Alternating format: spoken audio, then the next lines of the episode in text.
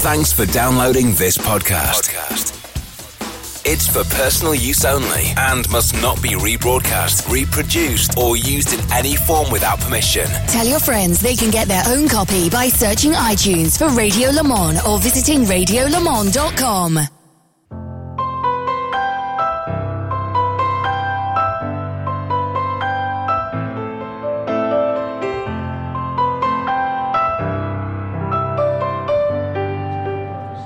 everybody, and welcome to a special programme on the Radio Show Limited network of audio and video channels. Nick Daman and me, John Hindhaugh, at the London Classic Car Show. Uh, and And we're two London cla- well, I'm a Londonish classic from Kent, and you're a Northern classic. I, I would like to think so now, just behind us now, on what is effectively a boulevard right up the middle of the exhibition hall, painted up like a road with uh, pedestrian crossings. Uh, Citroen Mary.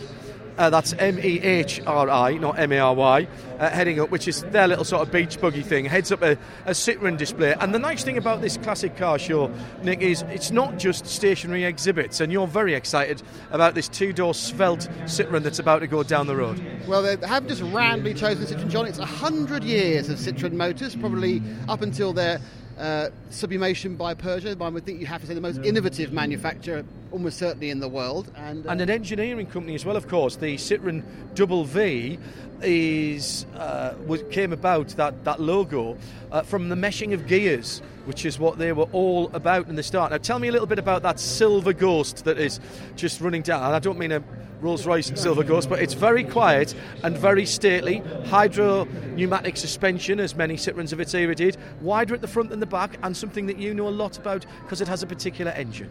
It's the um, it's one of those many things. A car which was unloved in its time, but now become res- respected as an ultimate classic. It's the Citroen SM, the ultimate uh, incarnation of the uh, kind of conceptual thing that started with the DS in 1955.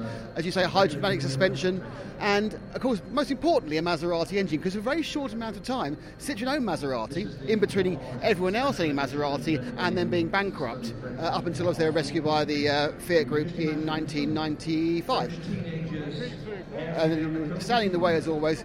Um, but yes, the, the SM, of course, Maserati engine sleeved down from the Merrick engine from 3 to 2.8. Do you know why it was sleeved down to 2.7 litres? Because of French tax laws, I presume. Absolutely, yes. Why so many Italian sports cars have asthmatic 2 litres in them. Blimmin' tax. Grrr.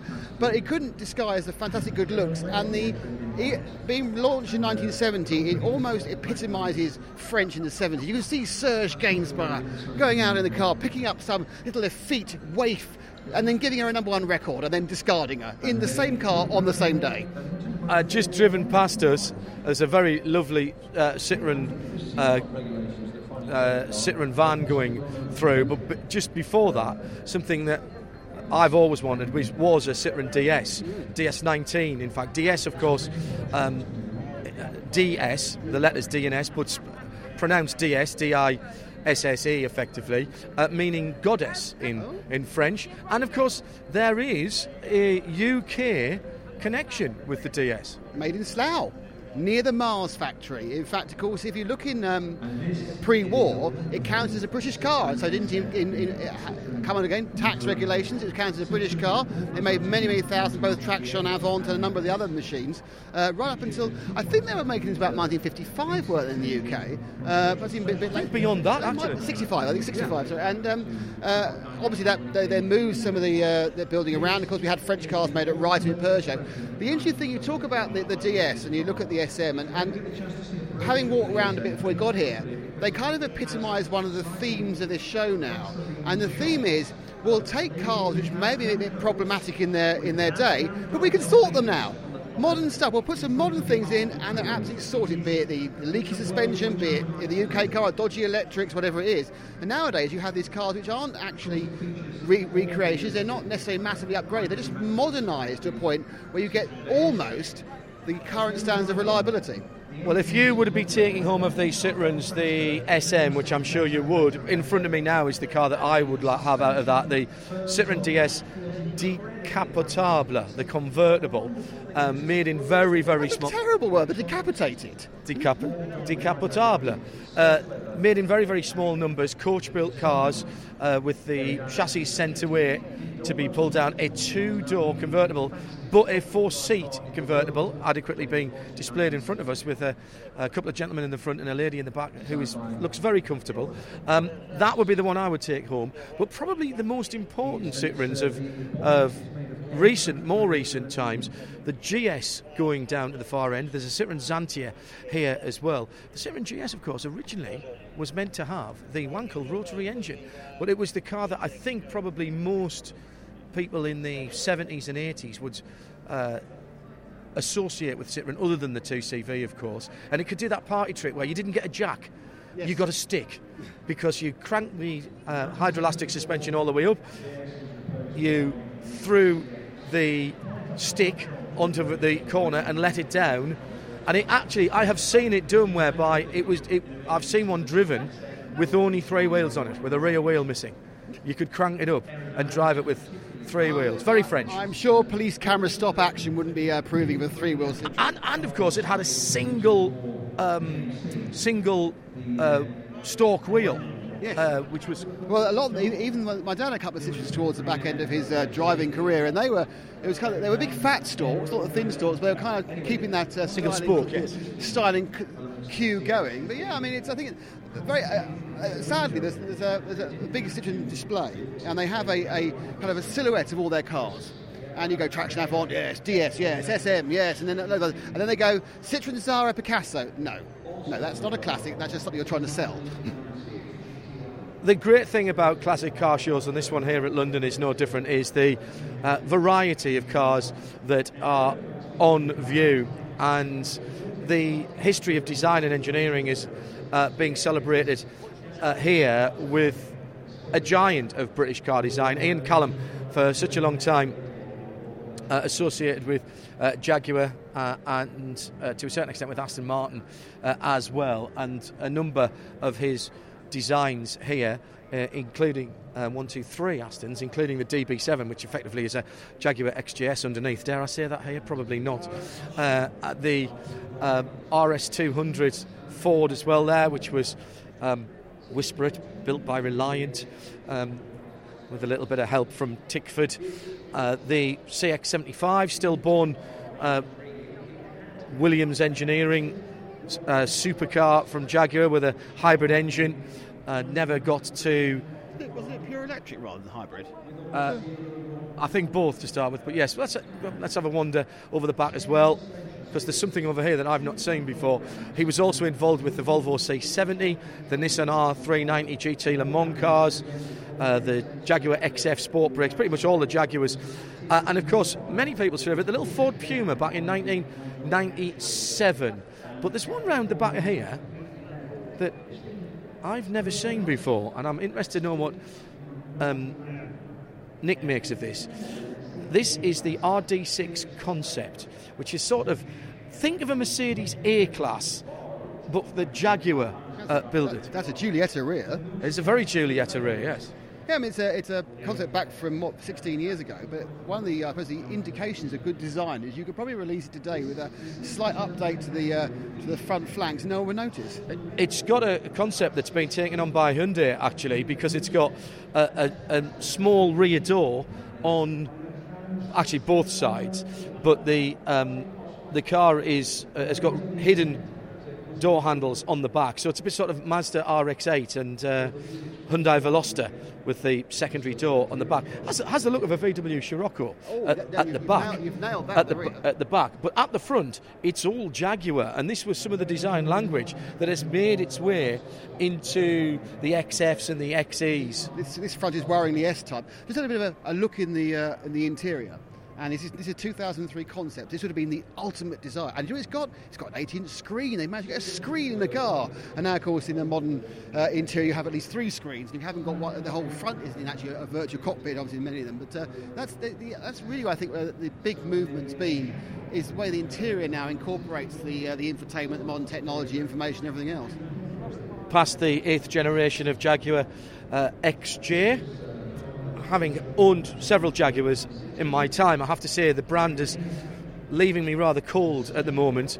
Uh, although I'm told that the I-Pace, which is in front of us, is a very good car, um, as is the F-Pace, which is also alongside us.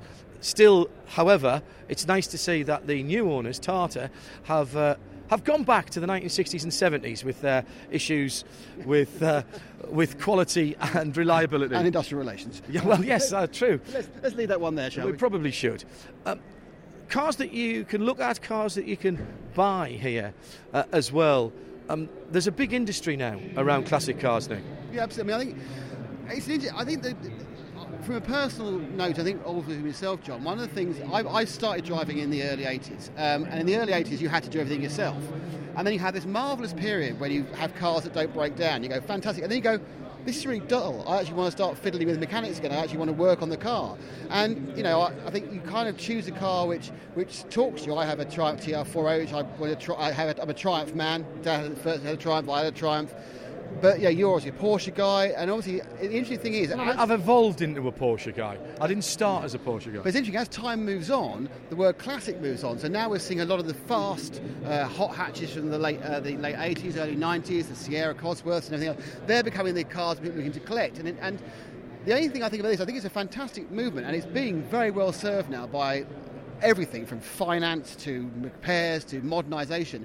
But you are going to, I think, hit a a glass ceiling of time because at some point you're going to hit the day, mid 2000s, when computers took over, and then what can you do? Well, when BMW aren't making a replacement computer for their 320i or their M4, you can't make one of those up in a lathe. No. Somebody, somebody will though. Somebody will. Let's have a chat about this Sierra Cosworth four door, the booted version. This was the uh, slightly uh, less Larry, not the uh, five. This is a Sapphire Cosworth.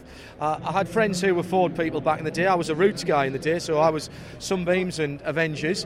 Uh, and this this is what everybody aspired to, either a, an Escort Cosworth RS or a Sapphire or a Sierra Cosworth RS. And these cars are fetching big money now. Uh, this one here, which is, is going for 38, 35,000 pounds. But this is a particularly interesting car for me because this Sierra Cosworth in white is exactly what my friend's dad got when I first realised that it just wasn't fair. And some people got fantastic cars. Yeah, he, he, one of the guys who used to, my early days of radio controlled car racing, a guy called Bruce, see, I know his name was, uh, not that one. Uh, his dad got a, a, white a white Sierra Cosworth, Cosworth, 2000, Don't lean on it. 2000 two, uh, about 200 something horsepower, and it was it was literally the thing. It was, it was like beyond exciting, and he managed not to get it stolen, which was a big problem those days as well. Well, that's because you could get into them with a paperclip. Um, turbocharged four-cylinder engine sitting up front, the 16-valve uh, Cosworth engine, and by today's standard, not really putting out a huge amount of power. There was a 4x4 version as well in the Sapphire. This is an absolute minter. It's got 5,000 miles on it, and you can buy it on a lease purchase if you want to. Those Recaros, they've never made better seats. Recaros are still the best seats, and those Recaros are some of the best seats that you can have. Very, very clean inside, as you might expect for the mileage. Um, sitting next to it, another car that we could buy here, Nick. Uh, again, a car. And you might. Well, again, a car that for a long time um, was out of favour. This is a V8 928 GT. Now, 928 GT is particularly interesting because that's a manual gearbox car with the correct alloys on as well. A lot of those have been changed out, the different offsets front to back. Um, this is a 40 grand car with 118,000 miles on it. It is the uh, 5, 5 litre V8 uh, as I say, with a manual, limited slip differential, slightly lowered as well. They built five of these for the uh, drivers at the factory. Derek Bell had one for a while, and he was supposed to give me first refusal on it, but then sold it and traded for a, a, a Ferrari. This one, a particularly lovely blue colour, which I am very partial to in Porsches. For a while, these cars looked awful, and now they look right again. Yeah, I mean, it's interesting. A car, obviously, when it's launched, is stylish, and then it will go out of every car will go out of style. It has to because it, it, it is built of its day, and it's how long it takes to come back if it ever does. And the 928, I'll be honest with you, couldn't stand this when it came new. I actually got a, my dad bought me, again, another story, bought me a model, a plastic model of a 928 for Christmas, and I couldn't be more disappointed if he'd given me, you know, a, a slap around the head. Um, but now, I think they're fabulous, and it's just turned up that 40 grand, and I was, I was, I was just going, oh, uh, no, Nicholas, you just bought a car, stop it. Um, but they are probably, probably the only Porsche I'd get, to be honest. Um, Standing next to it, one of the tran- another transaxle Porsche. This is a 968 Club Sport. This will be about 1994, 95, is it? Yes, it's 1994 car. Obviously, I know this quite well because I've got one fairly similar. And in fact, actually, this is. Hmm, and I would venture to say that that's a sport, not a club sport, that somebody's put the decals on because it's got the uh, Recaro uh, comfort seats in. It's also got the sunroof, which was an uh, optional extra. Um, it's very shiny red, uh, and it's also got the back seats, which Club Sports didn't have uh, as well. So I'm.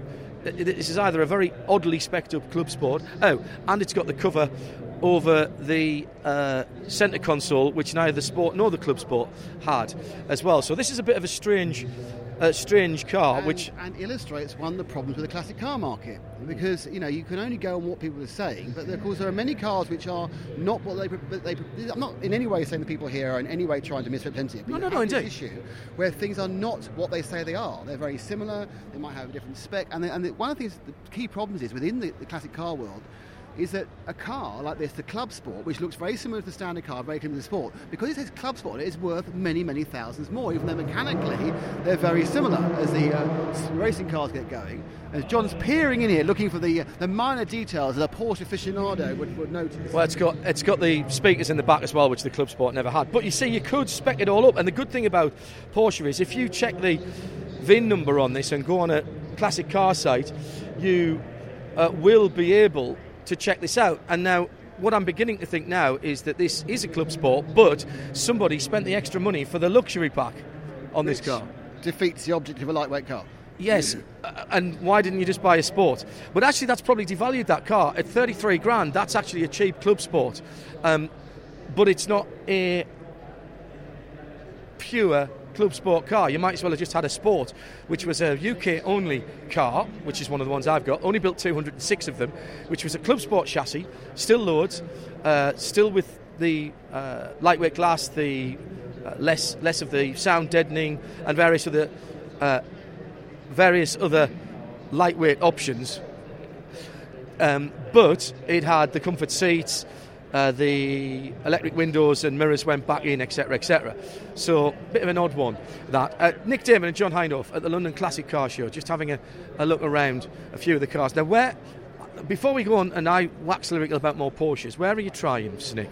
Uh, they're at the other end. But I just about these Healeys. Now, the issue about these is you've got a, it's a company called Rules. They, they will take a barn find or a regular, you know, Austin Healey, and they convert them to any level of modernisation you want uh, with the associated cost. So you look at the, they've got on the stand. They've got a couple of the. Old. Ones. Well, we've seen this with other marques, haven't we? We've seen it with Jaguars in the past. We've we've seen it with some Porsches where people sort of hot rod them up. But, but that's sort of the we, have seen the the, the, the full quantity. The, the Eagle uh, Jaguars were half a million quid. That's not me. Uh, half a million quid. And these are kind of like take your car. What do you want us to do to it? We could obviously will rebuild the engine so it's clean. We'll put proper bearings in it, proper everything else in it. But now, how much? So they're leaving the original engine in, which some people don't do. Yeah, they put a contemporary engine Exactly. They're re- they are re- fairly blueprinty, but not to the standards of 1962. They're blueprinting the standards of 2019. Um, and that obviously, is, and then they, they say, let's, let's have a look at it. What can we have? Obviously, what will we do to the engine from there? Will we put, you know, I've, I've had a look around this engine. It's got a, a proper uh, digital electronic ignition. It's running an alternator. It's running, um, you know, electric fan. And then you come inside the car. Do you want to have air conditioning or not? Perhaps not. What do you want to do about the safety devices? Know, do you want to have uh, uh, the infotainment? And it's a really interesting concept because you kind of you sit there and you go, well, is this still a, is this still a classic car? Obviously, it's got the chassis. But what is it? What is it? What is? Where, does it fall under the whole thing? It's part of the, the drivability side of things. Well, the London Classic Car Show proving if we didn't already realise it, there's a big marketplace for this, to the point, of course, where over the last few years a number of manufacturers have uh, decided to get into the market. One of the well, earliest ones uh, of that, uh, examples of that, is Aston Martin Works. Uh, they've been around for a very long time. Just down the road, actually, from Nick and I um, at uh, just outside of uh, Olney at Newport Pagnell, just off the M1. And in fact, the works dealership, as it still is, you can still go and buy a brand new car from down there, uh, is on part of the old Aston Martin site, long since moved to Gaydon, but they were building cars at Newport Pagnell um, from the almost from the start of their their history. In fact, Mallock was a my old boss at Mallock Limited was. Uh, was an apprentice there and worked his, engineering apprenticeship, and a variety of cars here, including a very, very, very pretty uh, Volante and what looks to be Prince of Wales spec, uh, that car as well. Just underlining though, Nick, there is money in this even for the manufacturers. Yeah, I mean, it's, it's, an interesting point you make there, John. First of all, when I walk past here, I feel without a lottery win, there's not much point even going on the stand. But they have got this concept. Aston Martin specifically have, have started this, but we're seeing it now with people like Land Rover as well, who'll, build you a Defender from scratch. Um, Porsche with their classic round the world yeah, now. There's yeah, various Pro- we Porsche in, classic dealers. Yeah, when we were in Atlanta, they're, they're rebuilding it. Basically, okay, the thing, hang on, there's a lot of people making a lot of money rebuilding our cars. Why shouldn't we do it? And, and that's really the, the ethos when Aston Martin works. I think they, they may have been doing it for a bit longer. It's always been the case Aston Martin. You could bring your car in even 30 years ago and say, I want this done to it. And they go, yes, it costs you this. And whether it was a restoration, which is what we're looking at here, four and a half thousand man hours um, if you're having a full restoration of your DBR1, as it shows in that picture, obviously, um, or whether you were having a little modification because Aston Martin works back in the day, Nick, they would have been taking, you know, DB24s, DB4s, DB5s, DB6s, and putting a sports exhaust on it, maybe changing the ratio of the steering rack, or looking at the suspension for somebody who either wanted to drive it more or less spiritedly. Or putting one of those old fashioned radio telephones in. but uh, I think it's interesting. I mean, one of the things that has happened, obviously, is, is Aston Martin is one of the marques that has accelerated the most in this, in this takeoff of prices of classic cars in the past 15 years. I mean, the, I almost, one of our many almost stories, I almost bought a DB6 for 30 grand back in 2002 in quite good nick that would now be worth half a million. No, it, it, it, probably 170, I reckon. So I'm, I'm, underestimate. I only cry occasionally about that. Um, but yeah, and, and, and, I've got a Ferrari Dino story like that as well. So. Yeah, and the thing is, because when you have a car that's worth a lot of money, it gives you scope to do more to it you know, you can still make a profit. And you look at the DB6 Volante here, the Volante, of course, means convertible. Um, yeah, much like the the, yeah, the, cars we've seen at royal weddings. That, that's a five, isn't it? It's a six. It's got a longer tail. All right, okay, very good. Five is a very short tail. Oh, I almost bought DB6. Anyway, um, yeah, and they're still worth a lot of money because there are very, very few made the Volante. I think there's about less than 100. Um, and Prince of Wales spec because uh, His Royal Highness Charles the Prince of Wales um, famously has one of those cars. Yeah, he's Poor man. Poor, poor man. He's had it uh, for a very long time, in fairness. It's not like he's just jumped on the bandwagon. A couple of E-types around here as well. What's this that's sitting here on the front of here? Is this a new Aston? Oh, yes, that's a new Vantage. Which looks slightly... Uh, look, I love that car, but in white with the gloss black roof, I mean, you can see the family heritage, but it just looks slightly incongruous there, doesn't it? It also looks one of, these, one of the things you big. All, yeah, whenever you see a modern car against classics, these are sort of 60s classics, they just look so large. I mean, it's reason for it. You know, it improves handling, it improves safety, and everything else. But modern cars are large, much like modern drivers. Yeah, it's very rare now that a car replaces a version that is uh, that is lighter and smaller than the one it relates I mean, to. It's, it's, a good point. If you go back to think about the, uh, we talk about the uh, Sierra Cosworth being the, the, car to have, but not much power by today's standard. It didn't weigh much by today's standard, so your 225 horsepower took you a lot further. Yes, good point. Lots of people here at the London Classic Car Show. Let's just work our way through where everybody's watching the Grand Avenue as it's called. I'm seeing a lot of Mercedes here. Now, I've never been a big Mercedes fan, but I've got to say, a Pagoda SL would be high on my list of cars if in the dream Hindhaugh garage. And I think I wouldn't have to persuade Mrs. Hindhaugh too hard either, the responsible adult, to allow us one. There's one here, a body that's uh, uh, been repainted and it's sitting there. Um, I always liked the 230. I thought the 280 was lovely, but the 230 was a very capable car and very under. Uh, undervalued and underrated. Called Pagoda, of course, because the hard top um, had a, a, shape that was reminiscent of the, the roof of a Chinese pagoda. I remember when these cars were, in fact, you could barely give them away And in the last certainly 10 years, they, as, as many others, have gone absolutely bonkers. But these really led, I think, the revolution in 60s classic cars. Yeah, I think I think your timing's like I think it's about 20 years ago they, Right, went, okay. they went silly, and they kind of uh, what happened. It's really interesting because the, the Aston Martin is, is a very good example of that. It- As the as the cars drag each other up, it started off with the five took off, then the six took off, then after that suddenly some of the some of the V8s took off, and now all the V8s taken off, and now it's it's coming near the whole time. And these and in many ways, I suppose some of these uh, dealers are trying to work out what's next, even though most things have been mined. But you're right. I'm surprised. What, what we've had a look around is obviously not surprised at millions of E-types. I'm surprised how many Healeys there are, and I'm surprised how many Mercedes there are. A few Jaguars as well.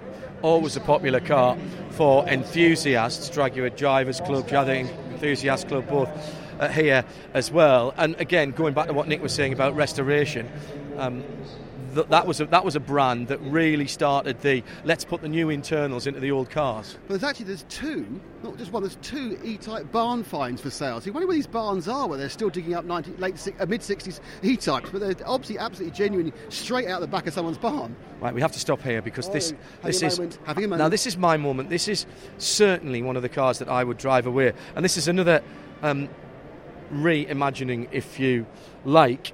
Um, I like the original car, and I would have one. Interceptor uh, by Jensen with the V8 Chrysler motor in it. This is an Interceptor R um, from Jensen International Automotive. It's an all-new supercharged 6.2 litre That V8. Sounds. That sounds familiar. It's uh, no, actually I think. Is it a Mopar? Yeah, no, 6.2 I- I- supercharged. I think it is. I mean, unless it's a version of the. Uh, No, I, I, I think it might. Chevy. That, that might be Chevy. Let's go. Let's go and ask this gentleman here. Hello, sir. Who are you? I'm Jack from Hello. uh, Jensen International. Right, Jack.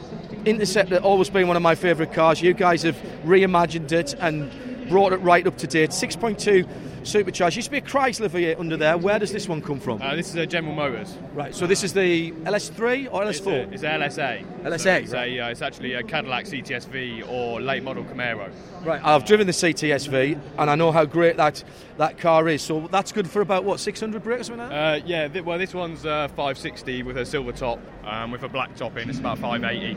Um, these are the last cars we'll do with these engines in because we're moving over to the new gen uh, LT4, which is the Z06 engine. Yeah. Uh, with the 8-speed transmissions, whereas these have got the 6-speed transmissions in still. Now, what do you say to people who say well, you've taken a perfectly good Jensen here and ruined it? What was the condition of this car when it came to you? Was it did it need saving? Uh, well, if I'm perfectly honest, most of them need saving. They're lovely things to look at, but uh, these cars are completely usable in an everyday, day-to-day environment. You know what I mean? These are, and these are quick cars by anyone's imagination, and they've got ABS, traction control, heated windscreens, Bluetooth, navigation, the whole nine yards. You know what I mean? This is uh, Love the single wiper, by the way. That's yeah. super. Another thing, you know what I mean, the, the normal wipers are great in an old Jensen, which isn't comfortable over 60, 70. When you've got the things with this performance, as soon as you get to that, original wipers lift off the screen. Um, But so- very subtle in terms of bodywork modifications, barely anything at all, and still have the, the classic design five spoke alloys as well. So, Yeah, these are our own custom three-piece uh, wheels. They either come in the 17 staggered or the 19 staggered. Um, so if I want to drive that away today, what would that cost me? on the road price to do a full R uh, supercharged car is about 295 on the road. Um, 295,000. yeah, on road. Wow. And you sourced the donor car for that, do you? Yeah, for that for that price, that's one of our donors. We have a selection in the shop um, available. Um, so yeah, that would be a full full delivered to you in a year's time. And, and how many of these have you done so far?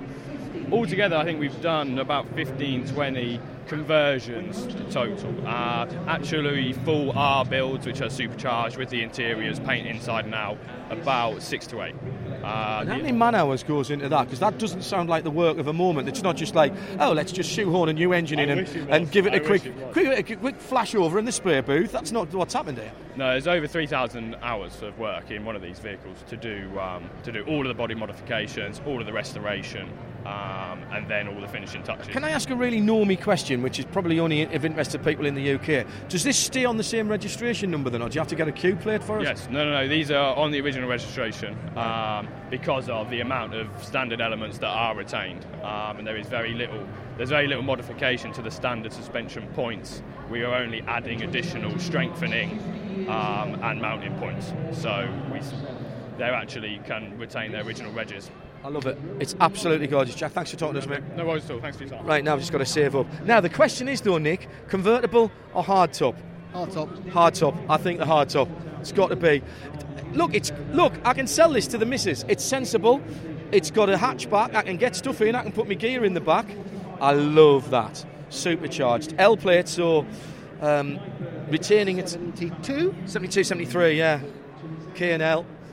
Magnificent stuff. Um, Tesla are here on the right hand side, and they're not the only electric cars that are here. There's a, an interesting, but to me, slightly worrying amount of um, electrically powered quote unquote classics here. Yeah. From, from everything from um, E types all the way down to a Mini. A Mini, uh, A classic Mini. An MGB. Yeah, I mean, I think people are trying to, to hit the zeitgeist, aren't they? They're trying to make some noise. They're trying to say, right, look what we can do. We can we can EV a classic car, and then what does it become? Well, it becomes. Sorry, I used the word. It becomes an abortion. It's what's the point? If you're going to have an EV, It's a, it's a chimera. yeah, it's a modern car. You, you don't need to EV a classic car. What is the point? It's it's, it's one of those exercises. Well, ex- except that there will be a time in the future where we won't be able to fire our classics up. No. So if you want to drive something that looks like a classic, it will have to be an EV. That will never happen. That will never happen. It, it, it might get expensive, but they'll, they'll never ever be not able to run them. You might not be able to run them in certain cities, but uh, I can't say. That. But no, if you look at you, know, you look at these fantastic machines here, like we've got some of the uh, the pre-war uh, sports races over the corner here. You, you can't imagine not being able to run them just because they run. Very lovely Bentley, It's uh, unpopular. yeah. You know, there'll always be someone who'll be allowed to smoke a cigarette. So there'll always be someone who's allowed to drive a petrol engine car. So as Nick and I are wandering around looking at all of these wonderful cars, the thought strikes us that we actually can't afford very many of them at all. Any of them? Any of them. Okay. So we've come along to JBR Capital, and this nice gentleman here, whose name is Martin Kennington. Martin. What's uh, what's your role here? Uh, so I'm head of marketing here at JBR Capital, and we're here for the duration of the show. Um, it's great for us to meet up with our clients, dealers, brokers, that sort of thing. We've got a nice uh, million pound Carrera 2.7 RS from 73 on the stand. It's a bit punchy for my uh, my pocket, but it's a great car. I told you it was 1973, didn't I? I was told that if I could guess the day that it was ma- manufactured, I could take it away, but I don't think that was a, a s- a serious pitch, to be honest. Um, how big? How big a, s- a segment of the marketplace is classic cars for you? For us, it's sort of 25 to 30 percent of our business. Um, most of what we do is supercars, new and, and nearly new, um, but it's growing a lot in uh, in the classic market, and equity release is a big driver for that. So last year we had a 54 percent increase in the number of equity release deals we did. Um, that's because people are sitting on these cars worth 100,000, 500,000, million plus, and they think, well, I don't want to sell the car, I'd like to keep it, it's unencumbered, so I'll release some cash on it and use that for property, holidays, other cars, that sort of thing. Because whatever anybody says, they say, I bought it as an investment. But there is a little tug of the heartstrings. It becomes an emotional purchase as well. Because you don't, very few people, I would think, actually go, oh, I'll have one of them because I think it's going to return me 8% over the next four years. Yeah, completely agree. And I think we always recommend for anybody just just buy with your heart and your head. Buy with something you really want. Don't buy it because you think it's going to be a great investment going forward. Because if you're stuck with it, if the market doesn't work out for you, then you're stuck with a car you're not going to really enjoy. And we love to see these cars out and about being driven. We don't really want to see them in storage and, and tucked away like any any enthusiast. So, real world example then. I've got a, a 993 Porsche Carrera 2S, last of the air cooled. Um, if I wanted, I, I don't want to sell it, but if I wanted to take some money out of that and put that into another Porsche, more of an everyday Porsche, maybe even a, a newish car, I would come to see you guys. And, and how would that happen? Would you come and look at the car? You'd value it? How would it work? Yeah, it's, it's a combination. It depends on the car itself, um, how exactly we would um, in- inspect the asset, for example. But yeah, likelihood is we'd check out the car, or if it's one that's known to us already, we'd be more comfortable with it. Um, and then we'd release, say, you know, 70%, 8%, however much you want to release on it.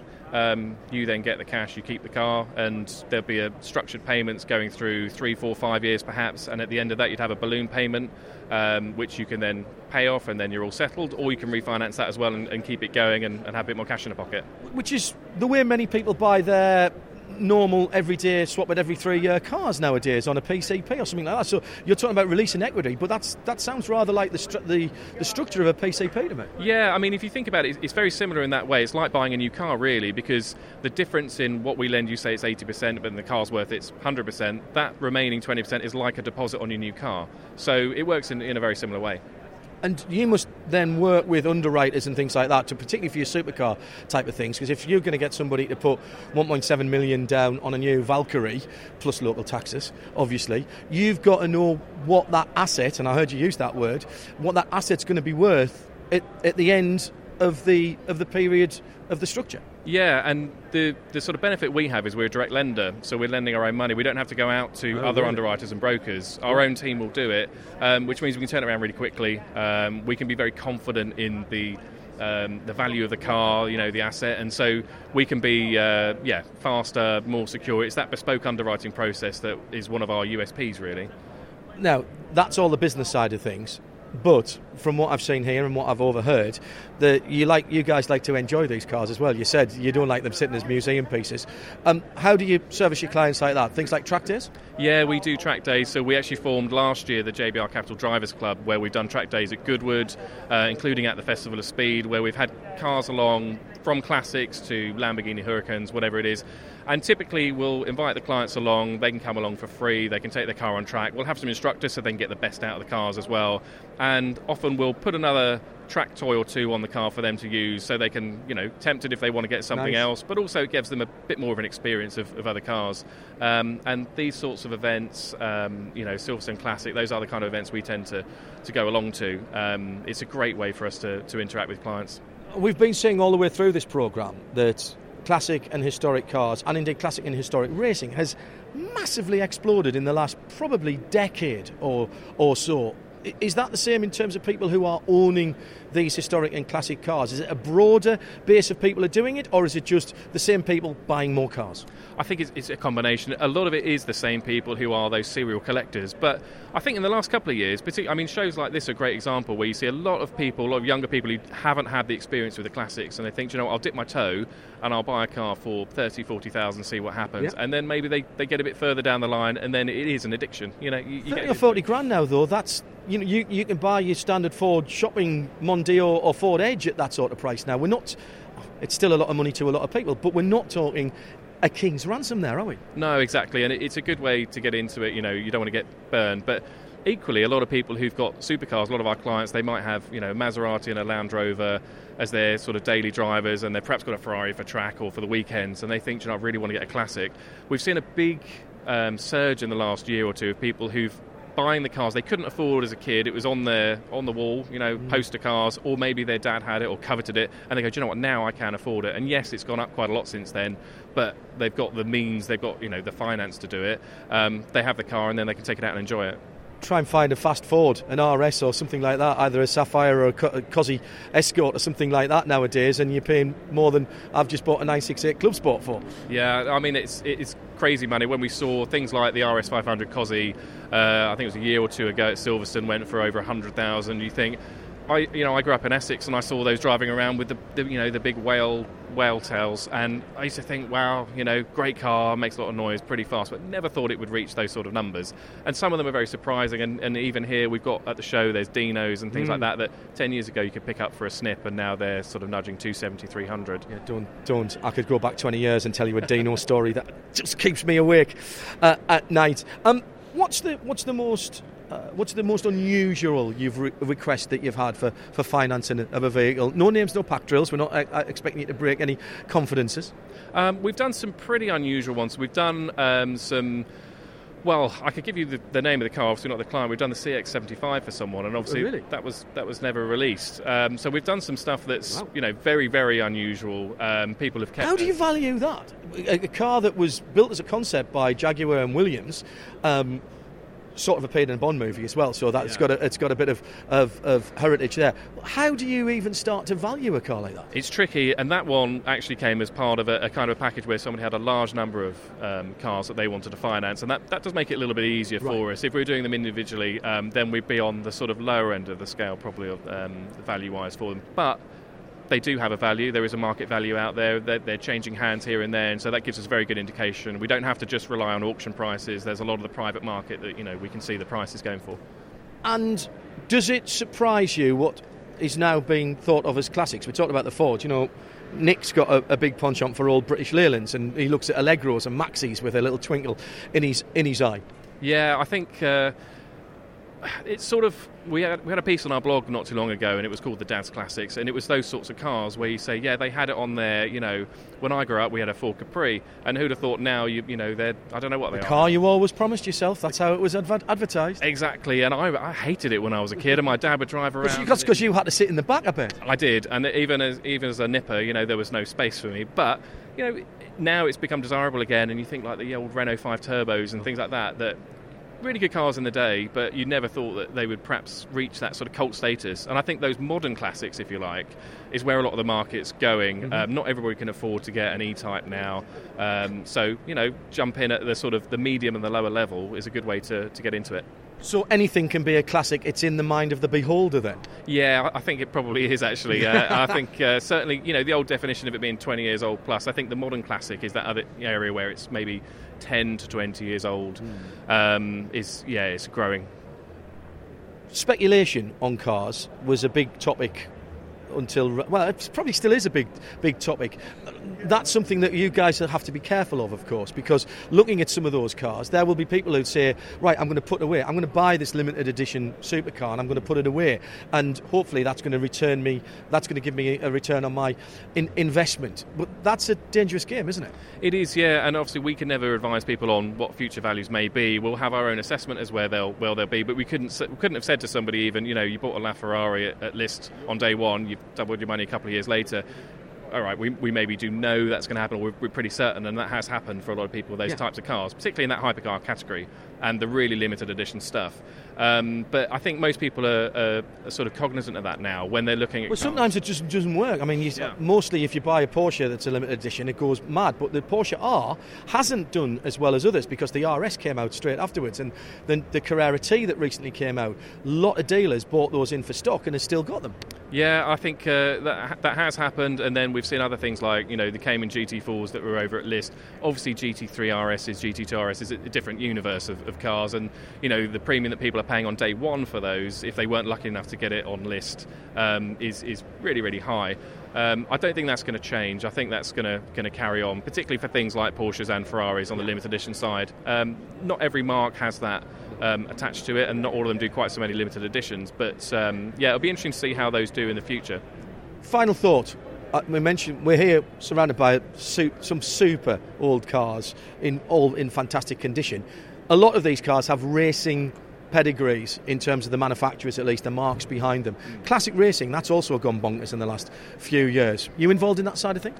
Uh, we haven't done much ourselves. A lot of our clients do. Um, some of them at the Goodwood Revival and, and other events, and we love to see them because we love to see the cars being raced. Particularly when you've got the genuine article. Obviously, there's a lot of recreations out there, and it makes sense for those to be out there racing. But it's nice to see the genuine article. Can they be financed? Or there's a risk with taking a car on a track, though, that you, if you mortgage a house, then you insure it in case it gets struck by lightning. If you are using a car as an asset and financing it that way, and then you take it out on a racetrack, that's a high risk. That's a high risk situation. It is, yeah, but it, as long as it's insured, um, then we're comfortable. So it has to be insured for the activity it's for. So typically, for a lot of these cars, if they're staying in a garage or just use the weekend, they'll just have you know, their regular insurance. As long as they have the correct insurance for it, Right. um, we're happy. Tough question for you then. What would you take home? Uh, for me, it's probably the same every year, and it's the uh, the Dino, the 246 GT. It's just one of my dream cars. You know, I've always loved those classic Ferraris, and that's just a little bit special, a little bit different. I mean, I actually love the Fiat Dino Ne- as well. well, I was going to say, Dean, the original Dinos never had the word Ferrari on them, of course? Exactly, yeah, and I think it's nice to see them when they've been sort of unmolested like the ones here, and you've still got the Dino badges on there because sometimes people stick the Ferrari one on, and you know, I know it, it sort of ruins a, a of kind of classic. I'm also a big fan of uh, on the sort of slightly more affordable side is the classic Mustangs, you know, which you can, you can pick up for a good 30 And you could 35,000. use those, couldn't you? That's the other thing. Yeah, yeah, and you still can now, and I think uh, availability of parts and um, keeping those together isn't isn't too tricky. Well, thanks for talking to us. Wish you all the best, and uh, can't wait to uh, see one of your track days. We'll have a wander down and just enjoy the ambience. We'd love to see you there. Bring your cars along as well, and uh, and have some time on the track. Nick Daman and John Hindhaugh at the London Classic Car Show, uh, just having a look around some of the cars on display here. You think, if I say classic cars to most people, Nick, they'll be thinking of things like Aston Martins, they'll be thinking Porsches, they'll be thinking Ford Mustang, they'll be thinking old Mercedes. You might not think immediately uh, a uh, 1974 Austin Allegro 1750, but actually, these are the cars that there are fewer and fewer of, and actually, some of them are rarer than the more expensive prestige models of the time because they got looked after better, and these didn't. Quite frankly, didn't. Yeah, your, your, cooking car, your bread and butter machine, your rep mobile, they got thrashed and then they went rusty and they ended up on the old uh, the tip before you had to uh, dispose of them in a properly salvaged way. I mean, it's funny. I walked in here, I looked at the first corner, and I thought, I'm not going to see a Maxi here. Well, I've, I've bettered myself. We've got an Allegro and one with a square Quartic steering wheel. Well, this was the, this was the first model, and this one is very rare because this is the 1750 SS. Believed to be only two of these left. This was the top model at launch, and it has the square steering wheel, the Quartic steering wheel, four door with beautiful brown velour uh, and vinyl interior, and a black vinyl roof, uh, along with styled uh, steel wheels. Uh, for those of you outside the UK, the Allegro was. Uh, an interesting car. Um, a boot, not a hatchback. It looks like it should be a, a hatchback, but it absolutely isn't. Black slam panel on the back, and it was the staple uh, of many families in the UK in the uh, mid 70s through the mid 80s, to be honest. Yeah, and then it, it, it, it's effectively it's the car you would have had if you were a Joe Average, you know, driving around, you know, Coventry or Leicester, and that's the car you had. You know, then it became the butt of many jokes, and then people kind of realised, hang on, though, let's think about the engineering. Let's think what British Leyland were trying to achieve with this car. Let's think what they, how they were limited. And, you know, and, it, and it's This a, is a rare one because it's a 1750. I must I haven't seen an SS before, and it's, uh, Probably not say one again, a- Why then were these cars, you know, because just over here behind us, in very lovely tartan green, is a Morris Minor 1000. Now, that effectively was the same car uh, in terms of what it was being marketed as um, 15, 20 years before. Um, as the Allegro was in the 1970s. Why have, have these cars survived and the Allegros haven't? I think it's And I should say, not just the Allegros, but I tried to buy a Hillman Avenger, my first car. Mm-hmm. Try and buy a Hillman Avenger now. There's none left. They were produced in their tens of thousands. Find a Morris Marina, an mm-hmm. Austin Maxi, as you said. They're down into a few hundred left. Why were those cars of the mid 70s to early 80s and throughout the late 80s, why were they so unloved? I think it's an interesting point. I think it's a, it's a comparative thing. The, the Morris Minor, obviously, of its day, whilst we may see limitations now, was cutting edge, and then the Mini after it was cutting edge. Well, so, so Alec Issigonis, who found fame with the Mini, had already worked his magic on the packaging in the in the minor. And then you look at, you know, when you get, by the time you get to the, the 70s uh, British cars, they were at best average, and unfortunately, due to the industrial strife, often worse than average. So whilst the, the general concept might have been okay, the uh, you know, the actual way they were they were put together, the uh, you know, the, and and, and Design, obviously, uh, there's so many compromises. You end up with a car which, compared to its peers, was very poor and therefore also unreliable and also unloved. But still, if we if we go over here, right now, if so, here you are in the Midlands or the north of England, and you're you're aspiring to a 1750 Allegro SS with all the whistles and bells on. Uh-huh. And by the way, that one has got all the whistles and bells because it's got driving lights, it's got wing mirrors on both sides of the cars. Uh-huh. That would have been um, that would have been an optional extra in those days. Meanwhile, in Germany, around about the same time, they are turning out one of the prettiest cars that BMW have ever built. This is a 1971. Um, 2002 BMW. And all right, this is the two door, but with the round rear headlights, not not uh, dissimilar to Mark One um, Ford Cortina ban the bomb r- rear lights. So it's got it's it's square, it's boxy, it's you know. It's it's no more inspiring in terms of its styling than anything that the UK was turning out at this at its time, and yet it was built much better. Um, you know, was it, or do we just believe that Well, now? I think the one of the things I would say, and, and, and By the way, this is lovely. I love. There is a- there is th- a- there is a ver- this is just. A, I love the proportions of this 2002 and the 1602 that went with it. Again, difference. Um, looking at the Allegro, then looking at this, it's still got velour and uh, vinyl inside, but it's just. Look at that design inside. It's so clean. This, in fairness, is an older design than the. Uh, this this goes back a bit further than the Allegro does. But what did the Germans then get right with this car? The British Leyland in particular, but all of the UK manufacturers get wrong with their 70s and 80s car. I think, first of all, just to dismiss every single car, be it German, Japanese, British, French, rusted like heck in the 60s and 70s. So it wasn't the And you seldom see rusty cars nowadays. It wasn't the rust. It was. It was basically. It was the unreliability that was the problem. It was the issue was you got your car out. You got a Japanese car or you bought a German car. They worked. Uh, and they had a certain, you know, and the German cars had a certain uh, performance functionality about them. Japanese cars in those days were cheaper and better spec If you wanted to take a bit of a Russian roulette with reliability, but had some flair, you bought an Italian car, and the British car, the British cooking car, was left in the middle as far as public perception is concerned. My And dad really bought in 1971 bought his first ever brand new car. He'd had uh, uh, a 105e Anglia, the one with the silly back window.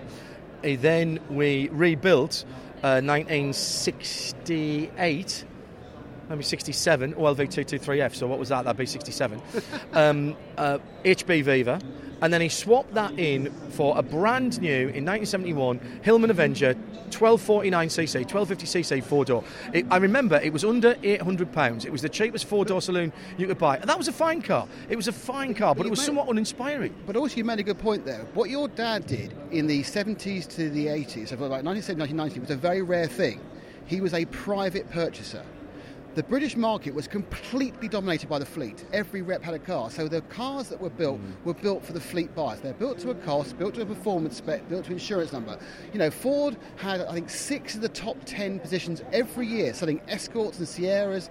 To, you know, I'm, start off, I'm a junior, junior rep. I've got a. Cortinas originally. Yeah, then I got an Escort, then I got a Cortina, right. Oh, look at me, I'm a middle management, I might get a, a top spec Cortina or, an, or a Granada. But they were literally turned out to be sold through the fleet, cheapest chips, and then released back to market three years on, you know, with mega miles on, probably already beginning to rust, but they've done their job for the manufacturer. And Britain was the only market with this company car fleet environment. Mentality. And, and if you look at the... uh, you, So, there, so there was built-in obsolescence, is what you're saying. and if you look at the on YouTube, there's some fantastic videos, sales videos from British Leyland. There's a brilliant one with Robert Lindsay about the Montego, how to sell the Montego against its rivals, which was I think maybe the early Sierra or late Cortina and the Vauxhall Cavalier. And it's all about the fleet buyer, fleet buyer, fleet buyer, fleet buyer. And, oh, and when some personal buyer comes up, just knock it up a couple of trim levels. And it's the same thing. It's all about. It's, it, it, it was minutiae. It was like, it really was what's best on the spec sheet, not what's best in reality. Oh, I got two more cubic feet, and that was. If you're designing both down to a cost and down to a spec, where's the inspiration to come? Right, we've got to find these um, triumphs for you. We'll just nip past these minis. The classic mini, by the way, is still one that I would like. That's actually that's one of the really last of the Rover Mini Coopers. They're starting to get quite expensive now. Uh, I really, I really like that. Uh, RS2, GT2 RS um, Porsche alongside me. One of the many car clubs as well that's been um, that are showing their wares here. And by that, I don't mean a Ferrari owners club or something like that. I mean where you pay your money and get a selection of cars to go and play with of a weekend. Oh, Lancias. Listen carefully. Yeah, there they go. Fulvia HF in rally spec here. Very nice. And there's the car that I nearly bought. Now, that's one of my nearly cars. Uh, an Evo uh, Lancia Delta Integrale 16 valve. And I was ready to buy one of those until I managed to lose the car that I was going to trade in on it by uh, putting it on its roof. So that put me back a bit. Uh, not, not the only one I've heard from Joe. No, no, not the only one I've ever put on its roof. Um, Well, yeah, I- only available in left-hand drive, of course, uh, with the big flared Quattro-style arches. Don't forget, I am a Lancia owner. I, I had a Lancia Beta Monte Carlo. Open the You- garage, listen to it rust. You were the one, right? More Porsches down here as well. Nice, ooh, very nice Bentley Continental. Uh, sorry, that's a Rolls-Royce Corniche convertible, uh, 911 ST in bright lava orange on an H plate. So what's that? 60, uh, it's 70, that isn't it? 970. Um, BMW. See, now there's an, there's an interesting classic. 850i BMW. I knew somebody who had one of those, drove them. It was a fantastic car. Uh, very much unloved at the time. Um, but I mean, very much of its time as well. And I remember this. A friend of mine had uh, had the later one, the 840. Yeah. And I always remember that. He said, let's, let's all go down the pub. Um, I'll, I'll drive you back. I'll just pull you back very slightly. It has the world's least two plus two. No, You actually have it's to- two plus. It- it- it's no not even room plus for- two. No room for legs. Where's your triumphs, Nick? Right It's the- over there. over there. He says, pointing, which is always good on radio. Nice uh, 911 turbo. The Carrera turbo with a big wing on. Ah, now here's an interesting car. This is, and it's in the auction as well. Actually, I'll be interested. No, no, no, no. Um, F plate. This is a Vanden Pla Princess 4 litre R. Now, why is this interesting? It's got a Rolls Royce engine. Correct. Absolutely right. It's got a straight six, four litre Rolls Royce engine. It's very much a three box saloon. And th- when you were talking about the hierarchy of cars, if you go back to this sort of area, the 50s, and this is a 60s car, I suppose, um, this, in many ways, was the very top of the British Leyland pile. Yeah, the, the only way above this was Alvis and then uh, Bentley. But uh, yeah, the Vanden Pla, which was, if you remember, if you have some memory, you remember was This is when Vanden Pla was a brand, not the just a trim level. Because you also had the uh, Allegro Vanden Pla, you had also the, the yeah, um, and it is a stylish piece of kit. It really is very much a scaled up um, Cambridge, isn't it, or a, a, or an Oxford. Uh, very stately, looks lovely, and, and it has, a look of. Have a, has a look of the old Mercedes at the back. Look at that three quarter. The the Mercedes of the, the 1950s and 1960s. The W one two three, I think. Oh, I'm, I'm not You're- very well up on my reading that one. Yeah, I mean, it's a very, very stylish car. I mean, I'm personally, I'm a big fan of the, the cars that look quite similar to the Alvises as well, which are marvellous piece of cruising equipment. But they're four litre Rolls Royce engine, not, let's be honest about this, the most advanced engine ever. It's a side valve engine, so it's not. Yeah, it goes it, it goes back 30 years from when it was still being put into this car. Yeah, I think it was kind of like, a, oh look, we've got a Rolls Royce engine, hurrah for us. But perhaps you know that was all they had, which was of a large capacity. Beautiful, love it. And again, very few of them built. Um, quite a lot of them, percentage-wise, have actually survived because people paid quite a lot of money for them uh, in their day. I'm hoping I'm going to see a Rover three and a half litre coupe as well because uh, I do. That was always the car that uh, I liked. A disturbing amount of um, modified moderns. Um, what I, I have noticed here at the London Classic Car Show, lots more. Um, stands that are useful to people who have classic car trim stands, widget stands, brochure stands, um, wheel trims, all that sort of stuff that you just can't get hold of. We're just, sorry, we're just walking past one of those truly unpleasant uh, Kahn modified Range Rovers. It's a, a is it a Kahn or is it an Overfinch? It's a, it's a, it's a car, I tell you. And do you know who the original owner of this and the big reason they're trying to sell it? David Beckham? David Beckham, yeah. Yeah. That's worth 20 grand. No. No, no, it really isn't. That car's been for sale for about two years now. Because I had a look at that ages ago. Uh, BMW Batmobile, two our left. But I tell you what, though. Now next to it, though, now he's a. This is a, the BMW. This this is a CSL. This is a BMW CSL. Now this is what I like to call a future classic. Oh, actually, it's got back seats, but I think it it is. Yeah, it is an M3 CF, CSL uh, with the carbon roof. 2007-ish, I think. So is that an E42? Too bad. Now this, this, this, I, I couldn't agree with John. This one is definitely going to become a collectible car. Um, they, were, they, were, they were already special when they came out. And interestingly, the premium for this CSL over the standard car was only about £7,000, unlike these, what, 50 grand they're asking for the CSLs now. BMW, obviously, the marketing department has worked out where the uh, price points are. And this car will definitely, if you want to get, put yourself in a car you can drive every day and will make money on, that's a good bet. a bit, a bit like some Porsches as well, but I'll, we've done enough with Porsche. Let's just quickly whiz through here. Oh, oh, SD1 Rovers. Now, we're back on the British Leyland kit as, kit as well. Now, this is an interesting one because this 1979 3.5 litre V8 is here manual. Well, my, see, another car my dad had. My dad had the uh, the Vanden Pla to link it all in here. The SD1 Vanden Pla with uh, the world's most, the world's strangest um, uh, cruise control. Again, that now we've got time, but it was a fab. And of course, with it is a 70s car. It needs velour. It has acres of velour. Th- This originally owned by a British Airways pilot, Captain Norris, um, who had this car uh, in. They were all in weird colours, weren't they? This is a sort of a silver, green. Weird colours. It's late 70s colours. This Right, is the okay. colours of the late 70s. See, the only ones I have, the I took any to it- look, notice. Look, the one next to it is also in a sort of off, sort of light. But it's not a colour, is it? no, but it, See, go over here. We've got the we've got the Vitesse over here. Now this this is in a sort of carmine red, and this is very rorty. We like this. still cloth seats, so none of this horrible leather. No, no, still manual as well. And what have we got on there? Oh, we've got we've got we've got the computer in there as well. Look, the, in the centre console, Av speed, average ETA, speed. instant consumption. Wow. This what this would be about 1980 car, is it? Let's have a quick look. Chuff at this 1984. Right towards the back end. Yeah. Towards, before they got replaced by the uh, cars which were Hondas, the Legends, whatever they were called when they were Rovers. 800s. Yeah, um, I love that. That's that's great. The the only one I took notice of, and the only colour I took notice of, is this one over here, which is white with a big red stripe down the side. Uh, jam sandwiches, we used to call them. Uh, this one in uh, Lancashire constabulary colours at the moment, another three and a half litre, used much loved by uh, traffic officers because they were big and boaty and comfortable. And when they, oh, there's a Bullitt Mustang over there as well. When um, they swapped um, in Northumbria Police Force to um, Cosworth Escorts, the uh, patrol drivers, motor patrol drivers, didn't like them because they they were a bit, bit uncomfortable. Apparently, Ford Capris, the car you all promised yourself. Where's your trumpet? Oh, okay. Let's head over another M3 there. That's an MV, M3 Evo. Actually, that might be. Is that one of the Cecotto editions? Which, if it is, is a very rare car.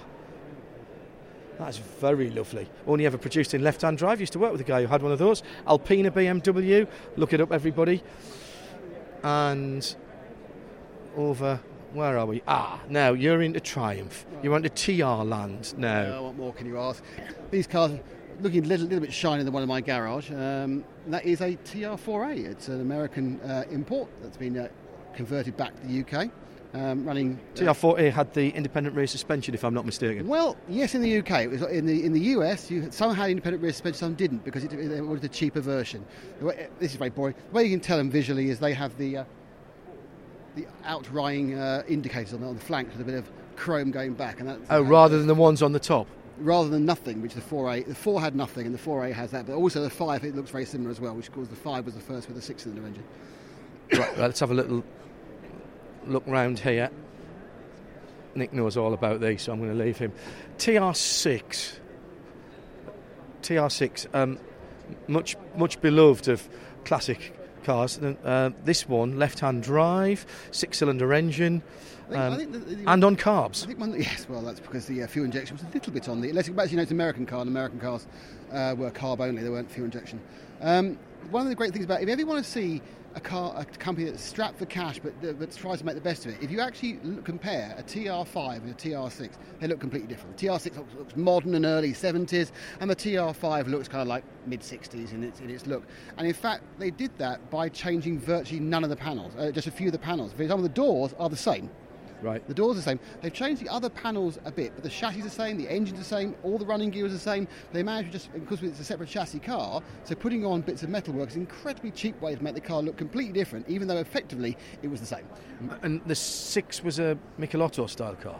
Yeah, so you had Karmann before and then Michelotti for the uh, the six. But I'm, I'm stretching my TR well. knowledge here. A lot more rubbish I can give you, but uh, yeah. I'm sure you, I'm sure you have. All right, uh, whistle stop tour then of the uh, London Classic Car Show, and uh, um, you see there's a Group 44 Jaguar XJS that I have to go and stand by to finish th- this off, just to say I've been uh, next to it. I had a couple of Jaguars, love it, and I love this uh, XJS Quake Estate car. It's one of the Bob Tullius cars, of course. The Group 44s. Oh, of course. Let, move over just before uh, just as he starts talking, let's move away from that just a little bit. Shall we go and stand next to an Alfa for you to finish off? An Alfa Veloce Coupe.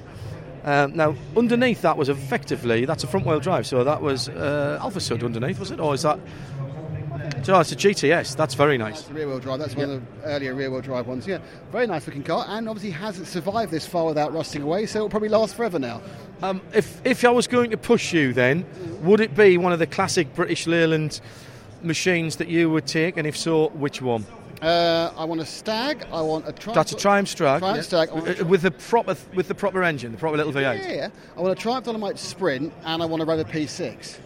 So You are, you are, you've gone right into early professionals there. Well, that's it. Uh, But you, you can have the Hillmans and you can have the Fords, not the boxes over with as well. No, I'd, I've never been a Ford. Never been a Ford. I've owned one Ford. Uh, owned a um, two litre Capri S. Um, it's the only Ford that I owned. Now, having said that, um, I'd, I'd have one of these. Um, this is one of the new uh, Bullitt Mustangs. Um, right-hand drive, uh, V8, 2019 Highland Green, 460 horsepower, and But this is a new car, or a classic car show. yes, I know. Have that one. I probably can't afford that one, but that's a see, that's a recreation of the uh, of the famous Steve McQueen car. I Don't walk in front of this gentleman as he's taking his pictures. Uh, see, I had to come round the front to see if it was correct. Never had the pony on the front, so that's absolutely spot on. Yes, I'd have one of those. There's no doubt about it. But I've got to say, I'm very happy with the classic cars that I have. My daily 968 driver, the 993 for high days and holidays, Eves Boxster, the 2.7, the last of the six cylinders. That will become a classic in a few years' time as well. Can you say that about your Alfa Cloverleaf? Uh, I'd like to. I doubt it. I don't think so. I think the obviously I've got one class in the TR4. I think I think the Alfa the uh, Quadrifoglio is a fantastic piece of kit, and it will have people who love it, and they'll run them uh, a long time, and they'll be very reliable. They won't rust away. We'll see them, but you know the definition of classic is very wide. But will it become something which people turn around and go? Oh, probably not, even though it's a very good car. So if you won the lottery Yes. and you got the big barn somewhere, Yep. Would you then? It sounds like you would fill it with not nondescript cars. That that's been a little unkind, but you would fill, fill them with the the less obvious. Not for you then, a Rolls Royce or a Ford GT. Uh-huh. You'd be you'd be looking at the family and middle management and upper management reps cars from the 1980s. I have no desire to own any Ferrari, and apart from that 928, virtually no Porsche. And Really, you like that? That's your that's your, that's I your Porsche. No, I like that one. That one. I actually thought that was lovely. That particular blue one. Um, no desire to own a Lamborghini. However, I would have uh, several Maseratis, obviously, um, but they're not massively expensive. And uh, yeah, a massive selection of British cars from the 70s and 80s. Because I think, you know, it's all about your own memories, isn't it? It's all about about things that are personal to you. The people who buy them for investment are doing it for the wrong reason. You should buy something because you like it and you want it, and if it happens to be a And use it. yeah, if it's a 1100, if it's a you know, a, a, if you can afford a 356, fantastic. But you shouldn't just buy something because you think it's going to be worth more when you sell it. That's my opinion, a bit purist. And if somebody's got a nice Avenger, or particularly an Avenger estate uh, from the late 1970s, a few, um, then I'm interested because I'd love to have that as my daily driver. Uh, Nick and I are going to wander around and have a look at a, a bit more. There's a um, V8 engined MG Rover over there, and there's some more Alfas. Uh, this is, could get very, very expensive. Thanks for being with us at the London Classic Car Show. And don't forget, our travel partners, travel destinations, have plenty of historic racing uh, on their books for 2019 and beyond. Have a look www.traveldestinations with an s.co.uk.